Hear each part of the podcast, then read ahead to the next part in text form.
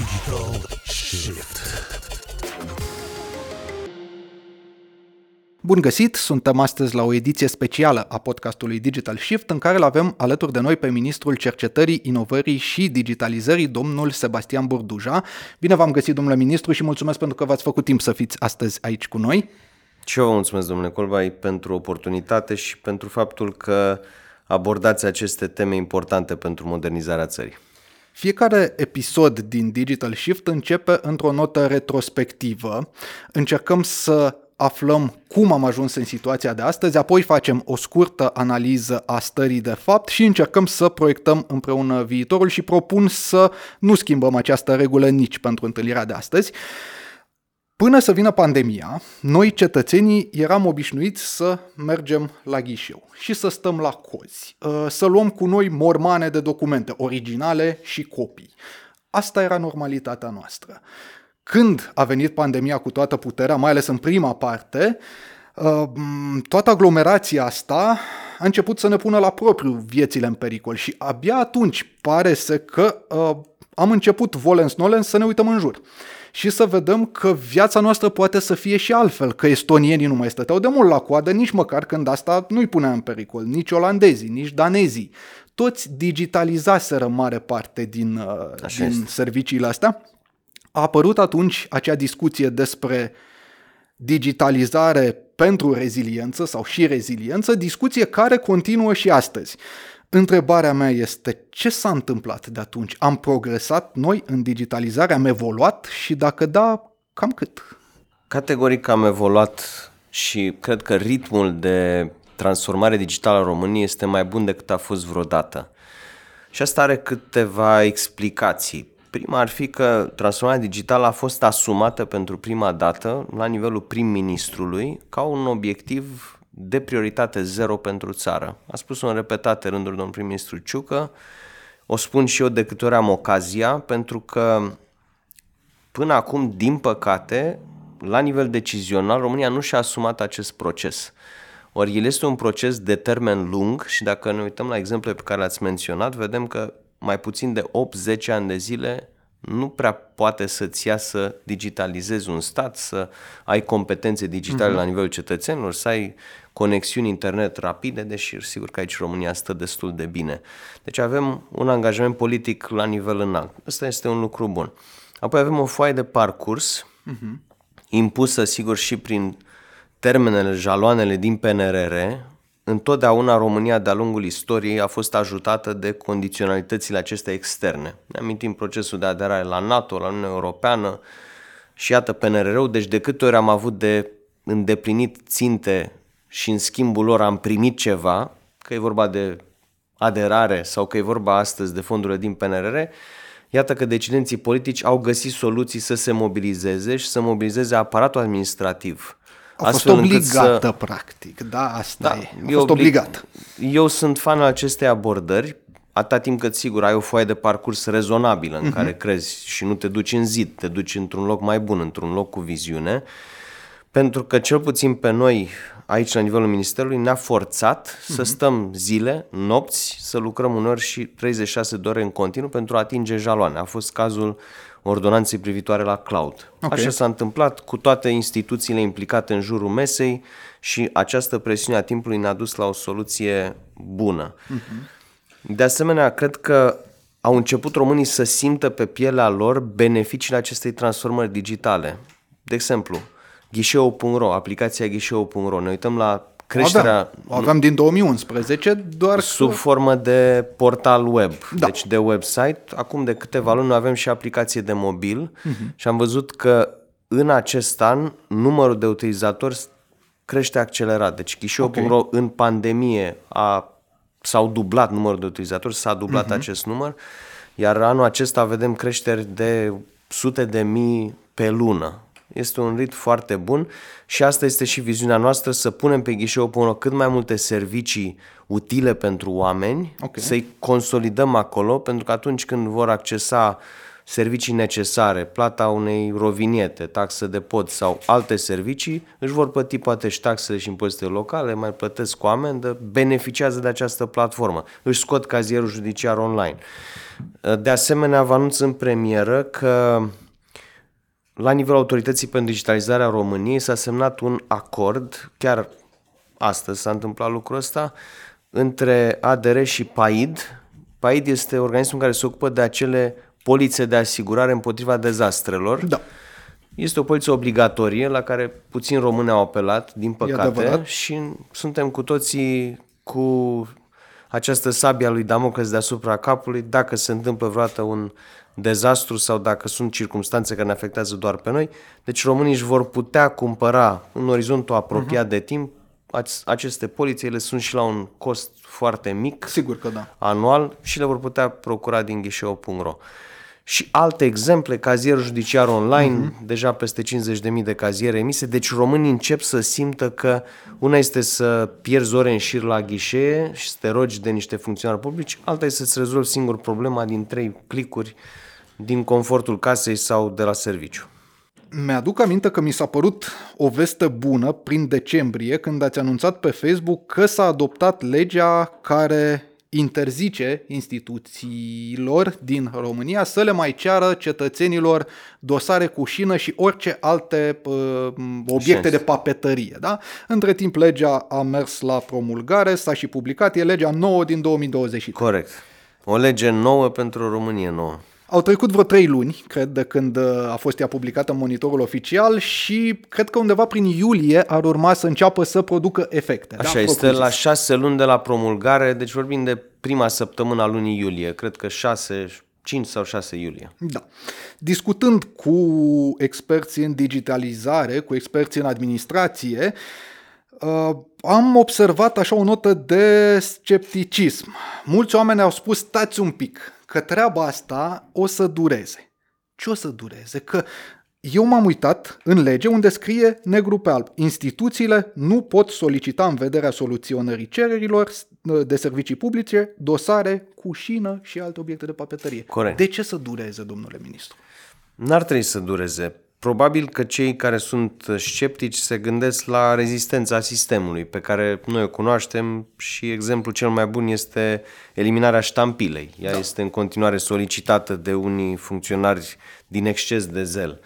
Dar uh, cert este că prevederea în lege este clară, este interzisă solicitarea de dosare cu șină și uh-huh. alte produse de papetărie, sunt interzise xeroxurile din instituțiile publice, celebrele da. xeroxuri unde plăteam niște prețuri exorbitante pentru a face o fotocopiere. De asemenea, practic obligăm inclusiv instituții de nivel local, furnizorii de utilități, de servicii publice, universități, deci toate instituțiile care au de-a face cu cetățenii nu au voie să mai ceară copii după acte emise de statul român, după acte oficiale. Și probabil veți spune sigur că nu este un pas masiv, pentru că tot trebuie să mă duc la ghișeu cu documentele în original, dar cel puțin evitam acele situații jenante și frustrante pentru cetățeni în care te trezeai la ghișeu și erai întors la coadă că n-aveai o copie după mm-hmm. buletin. Acum funcționarul va fi obligat să facă acele copii dacă nu există o evidență electronică, dacă nu există o arhivă electronică, dacă nu există elementul de interoperabilitate. Pe termen scurt, asta este soluția pe care noi am găsit-o. Tot pe termen scurt. Practic, eliminați birocrația sau doar mutați sarcina nu. de a cumpăra hârtie de la cetățean la instituția de stat, care e finanțată tot de cetățean până la urmă, de noi toți, nu? Categoric da, dar pentru un pas solicitat de stat, noi am considerat că sarcina trebuie suportată de stat și ca timp și din punct de vedere al costurilor. Deci este un mic pas înainte, este, dacă vreți, și lupta cu un simbol și am fost și interesat să promovăm ideea că România trebuie să se modernizeze și să se transforme digital. Uh-huh. Iar ideea aceasta de legea uh, antidosar cu șină a prins. România au vorbit despre asta și eu mă aștept ca din iulie să-și ceară acest drept și să-i preseze pe funcționarii publici să-și schimbe mentalitățile. Și cred că lucrul ăsta se va întâmpla, deși în lege nu sunt prevăzute sancțiuni. Eu am spus-o și public, un funcționar public uh, care solicită dosar cu șină încalcă legea și cel puțin poate fi cercetat disciplinar, la un nivel minim. lucrurile pot fi și mai grave dacă este o faptă săvârșită cu intenție, uh-huh. în mod repetat și așa mai departe. Adevărata uh, revoluție, da, eliminarea hârtiei din administrație ar veni odată cu digitizarea, digitalizarea care ar duce la transformare digitală. Nu are ceva de a face cu uh, un proiect despre care am tot auzit vorbindu-se în spațiu public, acel cloud guvernamental, nu? care ar urma să țină informațiile multor instituții. Știu că prin iunie 2022 s-a adoptat o ordonanță de urgență da, care uh, reglementa aspecte cu privire la uh, crearea acestui cloud. Și acum, recent, prin ianuarie, au mai fost una sau două hotărâri de, de guvern, uh, care au stabilit, iarăși, dacă nu mă înșel, cam ce instituții ar urma să migreze prima oară nu? În, uh, în acest cloud. Ce s-a întâmplat între timp? În ce stadiu suntem cu realizarea lui efectivă? Da, în primul rând e important că avem acest cadru normativ, dar el nu e orice fel de cadru normativ și asta o spun experții Băncii Mondiale și uh-huh. Comisiei Europene și cred că trebuie să pun câteva lucruri în lumină. E vorba de un cloud guvernamental hibrid. Asta înseamnă okay. că el se interconectează cu clouduri furnizate de actori privați, uh-huh. de firme, de entități comerciale, firme mari, multinaționale sau firme locale. Asta în sine a fost o victorie pentru că inițial era vorba de un cloud închis, doar al statului român, care nu avea niciun fel de interconexiune. Am trecut în lege un lucru la care am ținut foarte mult și sunt foarte mândru de el, și anume jurnalizarea accesului. Atunci okay. când statul îți accesează ție cetățean datele, tu știi acest lucru, ești notificat și există o jurnalizare care nu se poate șterge. Deci orice acces lasă urme și asta a fost răspunsul cel mai bun la temerea, respectiv conspirațiile legate de un Big Brother care îți accesează datele și, știu eu, se întâmplă tot felul de lucruri de acolo. Deci datele nu pot fi accesate fără să lase o urmă. Mai mult decât atât, eu voi fi notificat ca cetățean că lucrul ăsta s-a întâmplat, că acest acces s-a întâmplat. Asta încă sună prea frumos și prea minuțios pentru administrația românească, dar să așteptăm Aveți să încredere, vedem. mai ales că în Republica Moldova au acest sistem de notificare, de exemplu, la ei autoritatea fiscală atunci când te verifică primești notificare, se poate și noi acum suntem în testare cu aplicația din Republica Moldova în baza unui protocol uh-huh. interguvernamental. Am lucrat și lucrăm foarte bine cu frații noștri de peste Prut și chiar adoptăm practic soluția deja dezvoltată de acolo. Deci dacă lucrurile merg bine, ar trebui până la finalul anului să vedem o astfel de soluție implementată și la noi, cel puțin pe ghișeu.ro sau pe spațiu privat virtual de la ANAF, unde să avem aceste notificări care pot fi transmise prin SMS sau prin uh-huh. diverse alte platforme de mesagerie rapidă. Până la finele rapidă. acestui an, spuneți. Așa ne dorim. Ok. O să urmărim cu mare interes. Mai uh, avem un element uh, de inovare în uh, legea cloudului, în ordonanța cloudului Marketplace, acest magazin de aplicații. Ne-am inspirat din modelul britanic aici și am gândit că trebuie să punem la dispoziția autorităților publice un magazin de aplicații cum avem fiecare dintre noi pe telefonul mobil, uh-huh. astfel încât atunci când apare o nevoie, este o primărie, vrea să-și achiziționeze un modul de petiții sau un modul de contabilitate sau un modul de document management, să poată mult mai ușor procura direct din acest magazin al cloudului cu opțiuni furnizate de mediul privat sau de ADR, dacă este cazul, dar oricum într-o piață deschisă, transparentă, competitivă. Astea ar fi elemente de noutate și acum vă răspund unde suntem azi cu cloud guvernamental.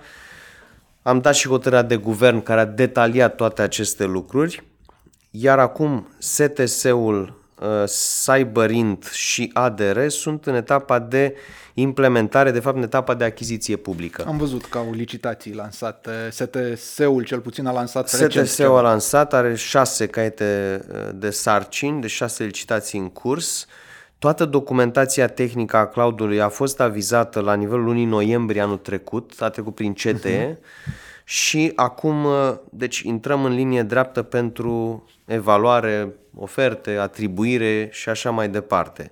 Cei de la STS estimează că până în finalul anului sau cel târziu în prima parte a anului următor vom avea primul centru de date funcțional, e și jalon în PNRR. Noi ne vom strădui să fie până la finalul anului dar aici depindem și de timpii pe care furnizorii de componente îi cer și în piața în care suntem acum la nivel global, lucrurile trenează foarte mult în sectorul de ITNC. Nu sunt disponibile aceste componente de azi pe mâine sau de pe o lună pe alta. Deci sperăm să ne ținem de calendar.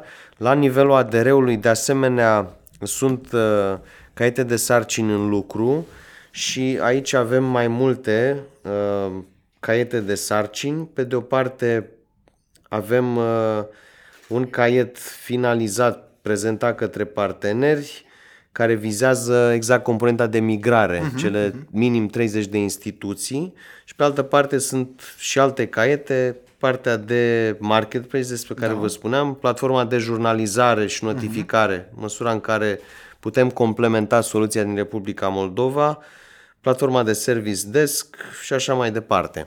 Pentru ascultătorii noștri puțin mai tehnici, vreau să vă întreb, am vorbit cu câțiva ingineri înainte să ne întâlnim astăzi și îmi spuneau că, practic, posibilitățile noastre tehnice uh, sunt de vreo trei feluri. Putem să ne cumpărăm niște servere da? uh, și să perpetuăm uh, Sistemul actual. Sistemul actual, da. practica da. asta curentă. Putem să apelăm la uh, ceea ce se numește IaaS, Infrastructure as a Service, da? să închiriem spațiu Uh, sau putem să apelăm la PAS, care este Platform as a Service, adică să închiriem servicii, cred că ceea ce îmi spuneați despre Marketplace. Care e practic... Marketplace e o componentă a SaaS-ului, Software as a okay. Service mai degrabă. Ok. Care e varianta pe care mergem din cele trei? Că nu mi-e încă foarte, foarte limpede. Centrele de date, deci partea de infrastructură, aparține statului român, uh-huh. este administrat la nivel de infrastructură fizică DSTS, deci okay. sunt deci astea sunt zone serverele. securizate, categoric da. De asemenea, prin soluția tehnică care a rezultat în urma consultării publice, deci SF-ul și pt au fost puse în consultare publică și au fost îmbunătățite în urma consultărilor cu piața. Și acolo s-a permis s-au permis ambele tipuri de soluții, și cea de uh, cloud pe care ți-l faci practic singur din uh-huh. diverse componente okay. și cea în care apelezi la un full stack, uh-huh. deci uh-huh. IaaS, uh, PaaS, SaaS, pe care ți-l dă un singur furnizor și ți-l localizează la tine în centru. Okay. Ceea ce se numește full stack on-prem. Uh-huh. Sunt mari furnizori de soluții de tip cloud, n-am să-i numesc. Internaționali, sigur, internaționali care global. furnizează aceste soluții și dacă am fi mers doar pe prima variantă, ei nu erau eligibili pentru competiția uh-huh. asta și nu ni s-a părut normal să deschidem piața tuturor celor care ar putea oferi soluții și pe aceste variante se va merge, deci pe acest cloud in cloud, cloud hibrid, care se interconectează apoi și cu uh, clouduri comerciale. Am discutat cu câțiva experți în digitalizare, cred că la începutul lunii martie, deci după ce au, uh, au fost adoptate actele normative despre care am uh, făcut ordonanța vorbire, de ordonanța și hotărârile. Și, da. de guvern, da. și parte dintre acești experți mi-au spus, domnule, indiferent ce s-a făcut până acum, gândirea din spatele acestui cloud este una de tip militar, este una de tip mână de fier, care permite intrarea unor puțini aleși sau unor aleși pe care îi, îi vrea acolo statul român. Simțiți lucrul ăsta? Simțiți absolut, acolo? Absolut deloc. Din contră, feedback-ul pe care noi l-am avut din piață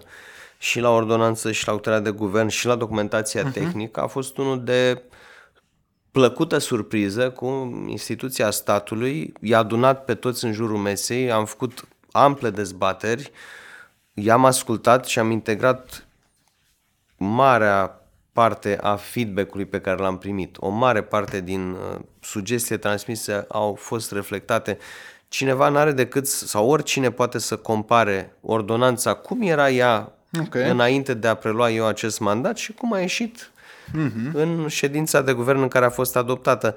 Poate nu contează pentru multă lume, dar să știți, și ordonanța și hotărârea de guvern au întrunit aproximativ 30 de avize și puncte de vedere. Imaginați-vă ce înseamnă să te duci la ministere, agenții, fiecare cu o viziune proprie, să armonizezi toate lucrurile astea și să vii în ședința de guvern cu un act normativ care să fie susținut susținut de toate aceste instituții, deci cred că e un număr record de avize și puncte de vedere și de mediu privat în mare măsură și cred că și de societatea civilă.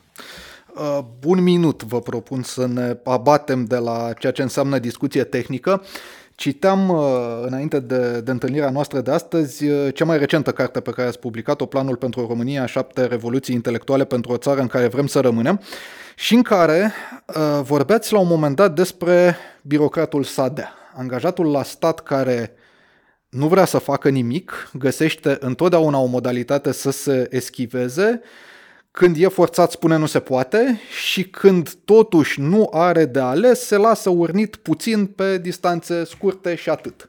Spuneați că ați avut nevoie de multe avize și că a fost nevoie de multă muncă. Aveți funcționarul Sadea în minister? Aici? Cred că este în toate ministerele și în toate agențiile și în toate primările și în toate instituțiile publice. Și cum dar, gestionați uh, relația cu el? Cu ei? Dincolo de asta eu vreau să spun că din punctul meu de vedere am găsit în acest minister și mulți oameni competenți. Deci okay. n-aș vrea să spun lucruri care să-i, uh-huh. să le diminueze meritele, pentru că dincolo de ceea ce am reușit să fac, este o echipă în, în spatele oricărui okay. ministru care a livrat performanțele de până acum. Bune, rele, puține, multe, câte au fost ele, dar am găsit oameni la nivel funcționarilor publici care au stat peste program multe ore, care au tras, care s-au zbătut, care au pus și suflet. Pentru că dincolo de ce primești la finalul unei luni, totuși trebuie să pui și suflet și asta s-a văzut. Sigur că sunt și factori de blocaj, sigur că m-am uh-huh. întâlnit în dese rânduri și cu replica s-a pierdut pe circuit sau reflexivele. Uh, reflexivele care de fapt ascund o lipsă de asumare și o lipsă de răspundere. Lucrăm și la asta, de exemplu, lucruri mici. Am impus sistemul bazat pe cartel. Am găsit când mi-am preluat mandatul turnicheții de la intrare uh-huh Sigur, acum noi cosmetizăm seriu, deci nu i-ați văzut, dar ei erau acolo și nimeni nu-i folosea. Pur și simplu, ei erau deschiși în permanență da. și a fost o mică revoluție în ministerul nostru când oamenii au trebuit să prezinte cartela și să scaneze ora la care intră, ora la care ies. Mie, mi s-a părut normal.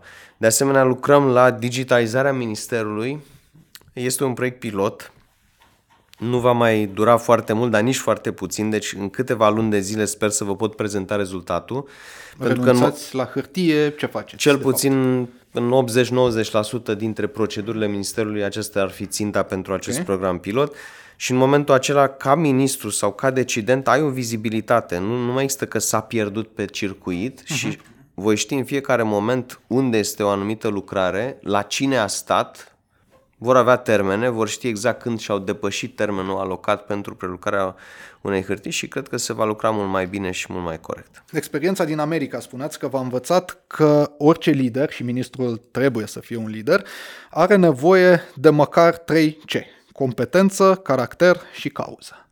Așa este. Cum ați decis să acceptați provocarea Ministerului Digitalizării, dumneavoastră fiind economist? Nu ITist. Așa este.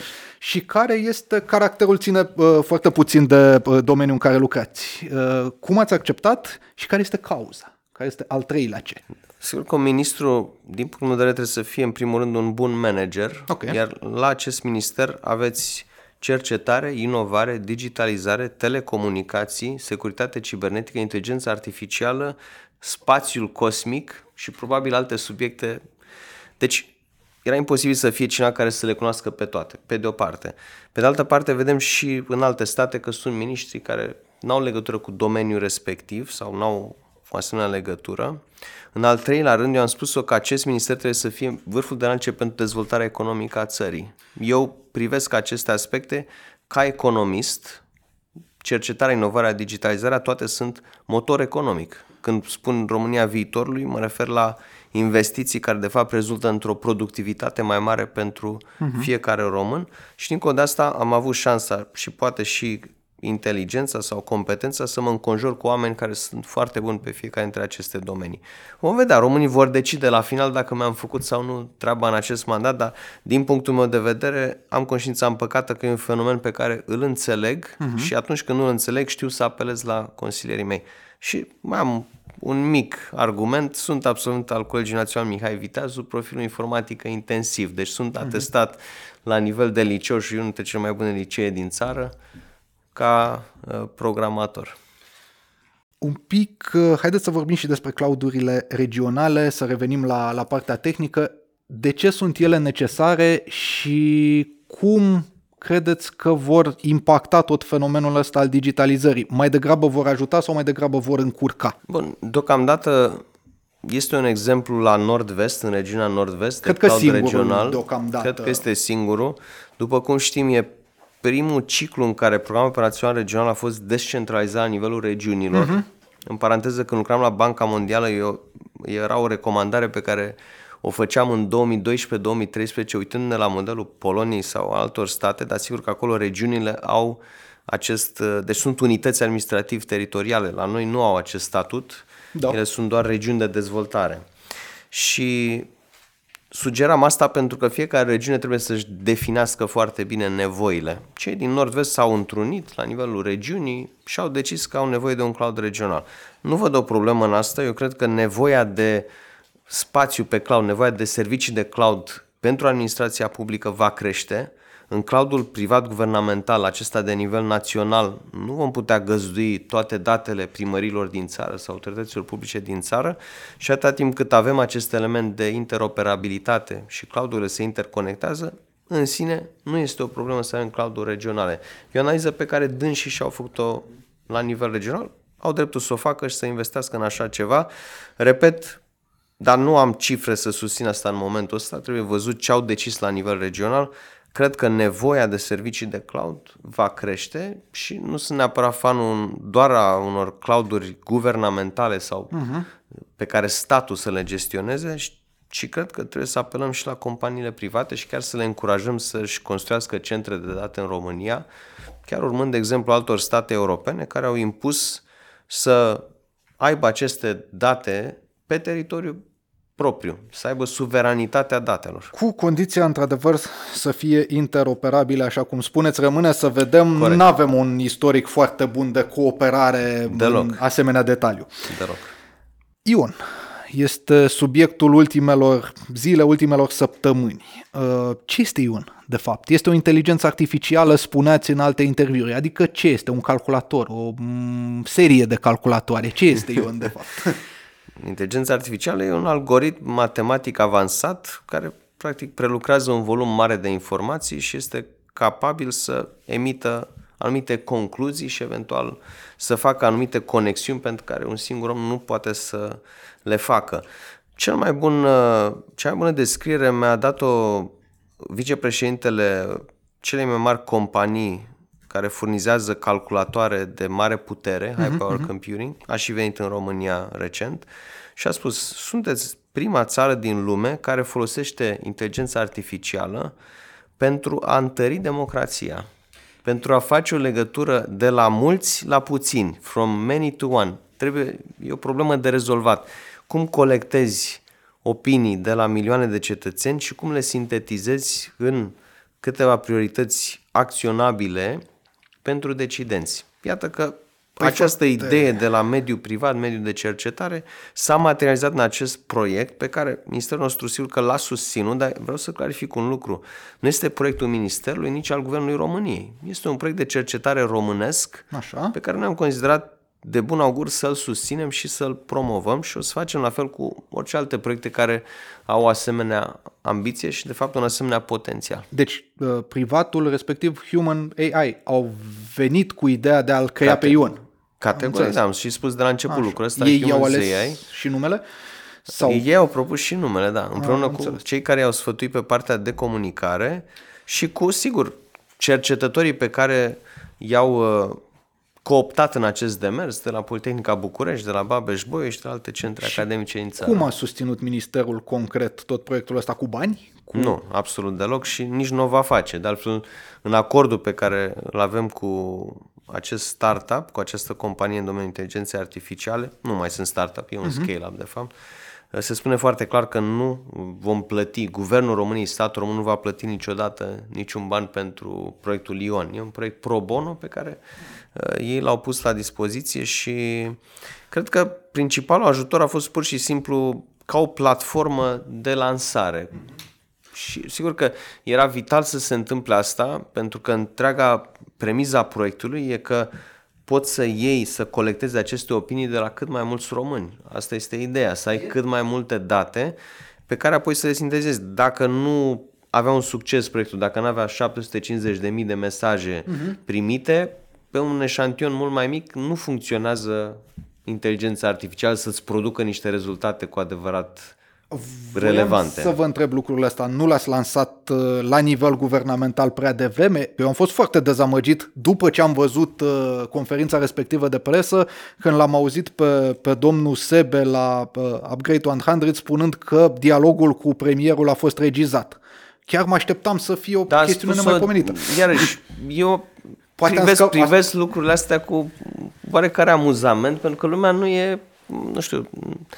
Deci după briefing-ul, briefing-ul de după ședința de guvern, domnul Sebe a spus că eu, a fost o metaforă. Acum, asta a fost... Acum, metafora e și ea bă, o metaforă, e greu de înțeles. N-am înțeles atunci exact ce reprezenta de fapt Sigur că- acel dialog. Și am mai spus, anumite elemente au fost pregătite pentru că atunci când faci o lansare la un asemenea nivel, imaginați-vă dacă ar fi captat un sunet întâmplător din sală sau ar fi transcris un cuvânt greșit sau cine Ok. știe ce altceva.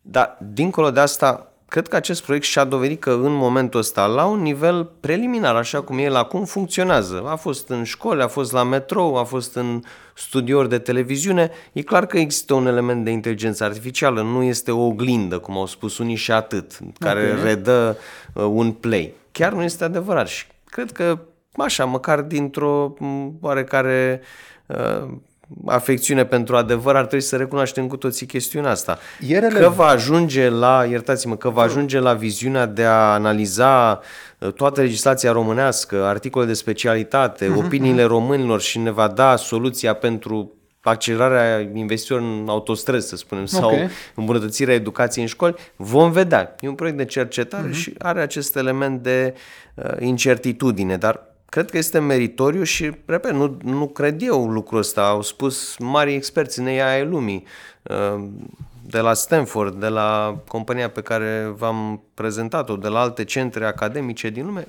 I- Ideea, cel puțin, merită explorată și cred că asta face România. Și bine că o face. Deci ne putem aștepta ca la un moment dat guvernul României să ia decizii greșite pe baza informațiilor pe care le-a aflat de la Ion? Categoric nu și lucrul ăsta s-a spus și de la început că este un program care învață, așa funcționează inteligența artificială.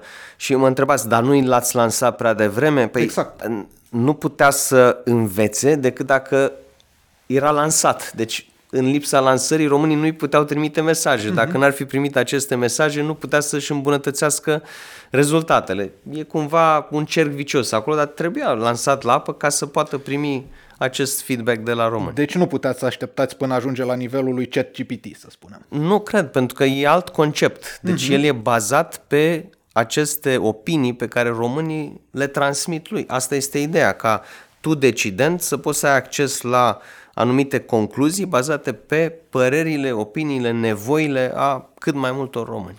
Am văzut o scrisoare zilele trecute semnată de oameni mari din domeniul uh, digitalizării, din tehnologie și nu numai, Elon Musk, Steve Wozniak, uh, Yuval Harari, care este un istoric uh, vizionar, spun unii, care spuneau să oprim tot ce e uh, mai avansat de, de ChatGPT 4 pentru șase luni, pentru că deja nu mai înțelegem uh, evoluția inteligenței artificiale și trebuie să creăm niște reguli. Sigur că Ion nu e ChatGPT 4, e adevărat, dar uh, ca ministru al cărui rol este să apese până la fund pedala digitalizării și tehnologizării. Cum priviți mesajul ăsta? E bine să ne oprim? Mai avem timp? Mai putem?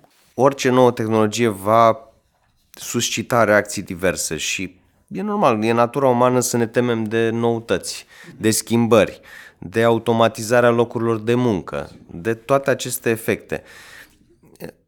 Nu cred că este doar rolul meu să apăs pe pedala de accelerație, ci și poate să îmi pun problema dacă avem suficiente repere uh-huh. care ne țin pe drumul cel drept. Și am făcut cumva lucrul acesta. România a găzduit o conferință UNESCO pe baza pe tema uh-huh. eticii în inteligența artificială și chiar ne-am promovat la nivel internațional ca una dintre țările care susține foarte puternic această idee. Ok.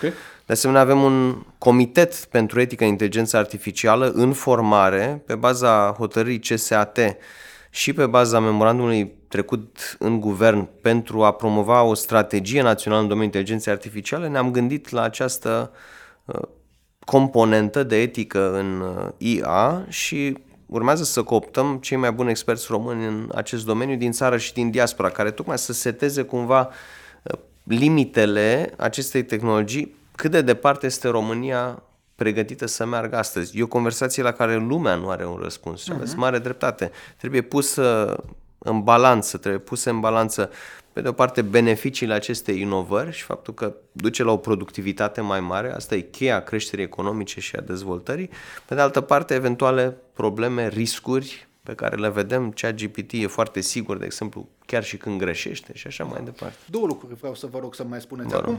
Um, avem un decalaj foarte, foarte mare la nivelul educației. Da? Suntem pe ultimul loc în Europa potrivit DESI la competențe digitale de bază. De ce suntem în situația asta și ce am putea face? Știu, de exemplu, că în momentul în care uh, erați deputat, nu erați ministrul la digitalizare, ați uh, promovat o lege pentru o zi a lecturii Așa neașteptat, cred, dar a fost uh, un succes.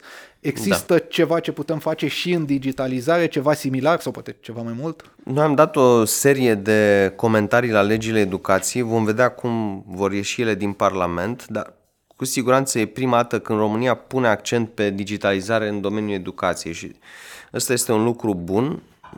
Cauza e aceeași, deci am început prea târziu să ne gândim la asta față de alte state. Asta este realitatea obiectivă. Deși noi avem aturi, avem mințile necesare. România e mai mereu pe podium la Olimpiadele de informatică, deci uh-huh. avem și reputație internațională de oameni care se pricep la calculatoare, se pricep la informatică, se pricep la programare. Deci, uh, dincolo de asta, eu cred că sunt lucruri pe care le putem face pe de o parte, noi în PNR avem acest program pentru digitalizarea bibliotecilor, care vizează 100.000 de români alfabetizați digital până în 2026 și avem un acord cu Banca Mondială care ne va furniza formatori care vor forma la rândul lor alți formatori, deci trainer, trainers of, trainer, of trainers, și asta, uh, practic, e un program care ulterior va putea fi replicat și în alte locuri. Va avea o curiculă, va avea un anumit mod de a alfabetiza uh, românii, mai ales din comunitățile rurale, din comunitățile mici, tocmai pentru că și în România și la nivel global există acest fenomen de digital divide. Cei uh-huh. care nu au acces la resurse, la tehnologie, rămân și mai în urmă decât cei care, cei care au și se creează aceste uh, inegalități.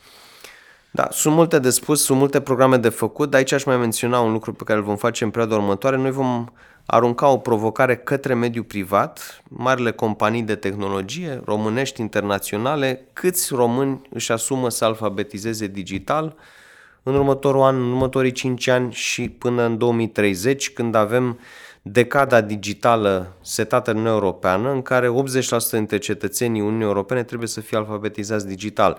Deci noi avem de recuperat destul de mult, aproximativ 50% dintre uh, români trebuie să devină alfabetizați digital și mă aștept ca și mediul privat să pună omorul, pentru că e un win-win. Cu cât mai mulți români sunt alfabetizați digital, cu atât mai mulți români vor cere aceste produse și servicii. Vă propun să încheiem cu un scurt exercițiu de imaginație. Dacă ne iese toată treaba asta cu digitalizarea. Cum va arăta viața cetățeanului de rând din România peste 10 ani? Pot să vă răspund dacă nu ne iese, că o vom duce mult mai rău. Deci e o chestiune de competitivitate. Uh-huh. Și vă dau un exemplu. Am fost în portul Constanța. Portul Constanța în perspectiva sau în contextul războiului din Ucraina, în, con- în perspectiva reconstrucției Ucrainei, e de departe cel mai important port din Marea Neagră poate deveni cel mai important port din Europa.